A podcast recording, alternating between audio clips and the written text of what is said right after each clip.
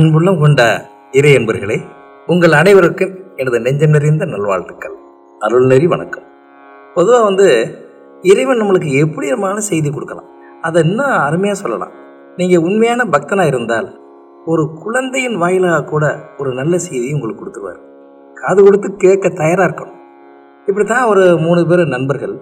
ஒருத்தர் வந்து கணக்கு வாத்தியார் ஒருத்தர் வந்து தமிழ் வாத்தியார் ஒருத்தர் வந்து ஆங்கில வாத்தியார். ஆசிரியர் மூணு பேரும் ஃப்ரெண்ட்ஸ் அப்போ அந்த தமிழ் ஆசிரியர் பையனுக்கு அன்றைக்கு வந்து பிறந்த நாள். அதனால் அந்த ரெண்டு நண்பர்களையும் கூப்பிட்றாரு. எங்கள் வீட்டுக்கு கண்டிப்பாக இரவு வரணும். நான் உங்களுக்கு எல்லாருக்கும் சாப்பாடு கொடுக்கணும். என் பையனுக்கு அஞ்சாவது பிறந்த நாள். அஞ்சு வயது ஆயிடுச்சு அப்படின்னு சொல்கிறார் உடனே அவங்களும் சரி சரி அப்படின்ட்டு அந்த பையனுக்கு பரிசுலாம் வாங்கிக்கிட்டு இரவு போகிறாங்க அப்போ இரவு போன எல்லாம் வெயில் காலம். சேர்லாம் வெளியே எடுத்து போட்டு கொஞ்சம் காத்தோட்டமாக உட்கார்றதுக்கு ரெடி பண்ணி வச்சுருக்காரு. இவங்க உட்காந்துருக்காங்க அப்போ அந்த பையன் ஓடி வரான். அங்கிள் அங்கிள்ட்டு சந்தோஷமாக பேசிக்கிட்டே ஓடி வரான். வந்த உடனே வந்து அவனும் பக்கத்தில் வந்து உட்காந்துக்கிறான் அன்றைக்கு அந்த இரவு எப்படின்னு கேட்டிங்கன்னா வளர்பிறை அந்த பாதி நிலவு ஆகாயத்தில் இருக்குது அந்த பாதி நிலவை பார்த்து இந்த தமிழ் ஆசிரியர் பையனுக்கிட்ட கணக்கு வாத்தியார் கேட்குறாரு ஏ உன் கண்ணுக்கு இந்த நிலவு எப்படிடா தெரியுது? அப்படின்னு கேட்குறாரு அப்போ அந்த பையன் சொல்கிறான் எங்கள் அம்மா வட்டமாக தோசை சுடுவாங்க. அந்த தோசையை ரெண்டாக மடித்து இந்த தட்டில் போடுவாங்க. அந்த தோசை மாதிரி மடித்த தோசை மாதிரி இந்த நிலவு இருக்குது அப்படின்னு சொல்கிறான் அவளுக்கு ஒரே சந்தோஷம். இவன் கற்பனைக்கு தகுந்த மாதிரி கரெக்டான ஆன்சர் சொல்லிட்டானே அதை உருவப்படுத்தி சொல்லிட்டானே நிலவை. வெரி குட் வெரி குட் அப்படின்னு சொல்கிறாங்க அப்போ இன்னொரு வாத்தியார் சொல்கிறாரு இன்னைக்கு உனக்கு பிறந்த நாள்ரா? நீ கோயிலுக்கு போயிட்டு வந்துட்டியா அப்படின்னு கேட்குறாரு எங்கள் அம்மா காலையிலே சிவன் கோயிலுக்கு கூட்டி போய் கூட்டி வந்துட்டாங்க. போகும்போதே மந்திரம் சொல்லிக்கிட்டே வர சொன்னாங்க. எப்பவும் அப்படி தான் சொல்லுவாங்க. நானும் மந்திரம் சொல்லிக்கிட்டே ஓம் நம சிவாயம் வாழ்க வாழ்க. ஓம் நம சிவாயம் வாழ்க வாழ்க. ஓம் சிவ சூரிய நாராயணாய வாழ்க வாழ்க. ஓம் சச்சிதானந்தம் வாழ்க வாழ்க.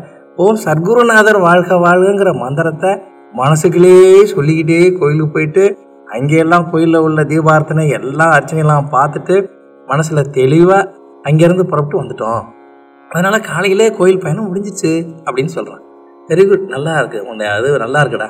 சரி பரவாயில்ல. இப்போ ஒரு கேள்வி வைக்கிற பதில் சொல்கிறேன் நீ இப்போ கோயிலுக்கே போகலை. நீ எப்படி சாமி கும்பிடுவ? அதை சொல்லி எங்களுக்கு அப்படிங்கிற அதுவா? அது ஒரு பெரிய விஷயம் இல்லை அப்படின்ட்டு அமைதியாக இருக்கிறான். அப்படியே அமைதியாக உட்காந்துருக்க அந்த சேரில் ஒரு ரெண்டு ரெண்டா திடீர்னு அமைதி ஆகிட்டானே அப்படின்னு சொல்லி பேச வாய் எடுக்கிறாங்க. நீங்கள் பார்த்துருப்பீங்க ஸ்கூலில் ரெண்டு உதட்டுக்கு நேராக ஆள் காட்டி வரல. நேராக ஸ்ட்ரைட்டாக வச்சு பேசாதேன்னு சொல்லுவோமா இல்லையா? அதே மாதிரி கையை வச்சுக்கிட்டு நீங்கள் என்கிட்ட பேசாதீங்க ரெண்டு பேரும் அப்படின்னு காட்டிக்கிட்டு அமைதியாக ஒரு த்ரீ மினிட்ஸ் மூணு நிமிடங்கள் இருக்கிறான். அவங்களும் அமைதியாக இருக்கிறாங்க. அப்புறம் எடுத்துட்டான் கையை எடுத்துட்டான் மூணு நிமிஷம் உடனே. எடுத்துகிட்டு என்ன சொன்னீங்க? அப்படின்னு கேட்குறான் இல்லைடா நீ கோயிலுக்கு போகாமல் இருந்தால் எப்படா நீ சாமி கும்பிடுவ? அதை தாண்டா கேட்டோம் அப்படிங்கிறாங்க. அப்படியா? சொல்கிறேன் கேளுங்க. இப்போ நான் அந்த மூணு நிமிஷம் அமைதியாக இருந்தேன்ல இப்போ நான் என்ன செஞ்சேன்னா என்னத்தாலே சிவன் கோயிலுக்கு நான் போயிட்டேன். அங்கே போய் பிரகாரம் சுற்றி வந்தேன். மந்திரம் சொல்லிக்கிட்டே சுற்றி வந்தேன். அப்புறம் போனேன். உள்ளே வந்து குருக்கள் வந்து தீபாரத்தரை எடுத்தார். நல்லா சாஷ்டாங்கமாக விழுந்து பகவானை கும்பிட்டேன். நானும் மந்திரத்தை சொல்லிட்டேன். அப்புறம் பூ போட்டு பூ போட்டு அர்ச்சனை பண்ணார். அதையும் நான் பார்த்தேன். அப்புறம் திருப்பி வெளியில் வந்தேன். வெளியில் வரும்போது அன்றைக்கு நான் அன்னைக்கு போன அன்னைக்கு தங்க தேர் ஓட்டினாங்க. அந்த தங்க தேர்லையும் ஆர்த்தி எடுத்தாங்க. எல்லாம் சுற்றி வந்துச்சு தங்க தேர். எல்லாரும் மந்திரம் சொல்லி வழிபட்டாங்க. நானும் சேர்ந்து வழிபட்டேன். இப்படிலாம் அந்த மூணு நிமிஷத்தில் கும்பிட்டு நான் திருப்பி வந்துட்டேங்க. அப்படின்னு சொல்கிறான் அப்படியே ஆச்சரியம். ஒரே பிரமிப்பு. இதெல்லாம் எப்படிடா தெரியும் உனக்கு? அப்படின்னு கேட்குறாரு எல்லாம் எங்கள் அம்மா சொல்லி கொடுப்பாங்க.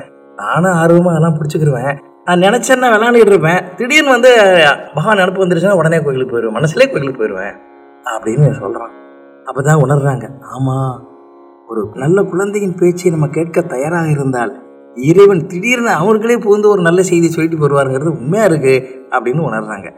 அப்போ முக்கியமான விஷயம் என்னன்னு கேட்டீங்கன்னா நம்ம வந்து எந்த காரணத்தை கொண்டும் இறை நினைப்பை விட்டு மாறக்கூடாது. நீங்கள் எல்லா வேலையுமாலும் செய்யலாம் எல்லா வேலையும் செய்யலாம். அந்த வேலை செய்கின்ற போதே இந்த குழந்தை சொன்ன மாதிரி இறை நினைப்போட அந்த வேலையை செஞ்சிட்டோம்னா அதான் கர்மயோகம். கண்டிப்பாக நம்ம எல்லாருக்கும் அது தேவை. அதனால் அந்த தாய் பாருங்க சிறந்த தாய். தன்னுடைய குழந்தையை இப்படி தான் வளர்க்கணும் அப்படின்னு ஒரு திட்டமிட்டுட்டா. அப்படி திட்டமிட்டதுனால அவள் சிறந்த ஒரு முறையோடு கொண்டு வர்றா.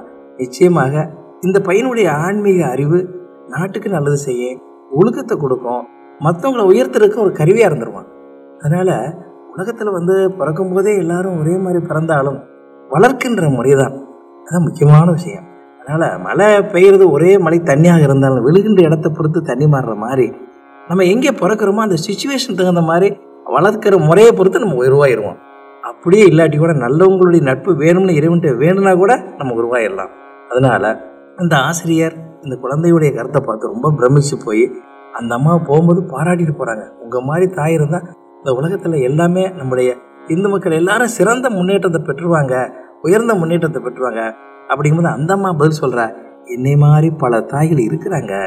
ஒரு நல்லவங்க உருவாக்கிட்டு தான் இருக்கிறாங்க. இதை பார்த்து நீங்கள் அதிசயப்பட முடியாது.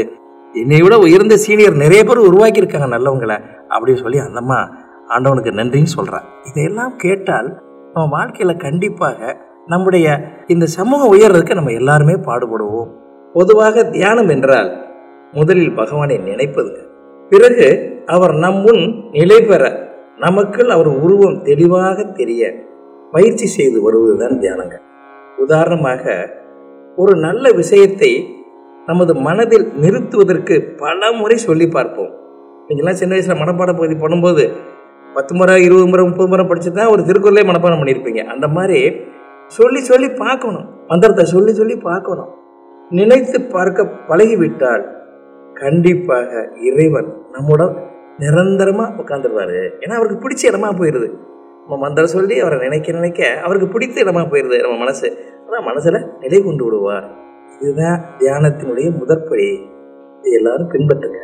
உங்கள் அனைவருக்கும் என் மனமார்ந்த நன்றி. வணக்கம் வாழ்க.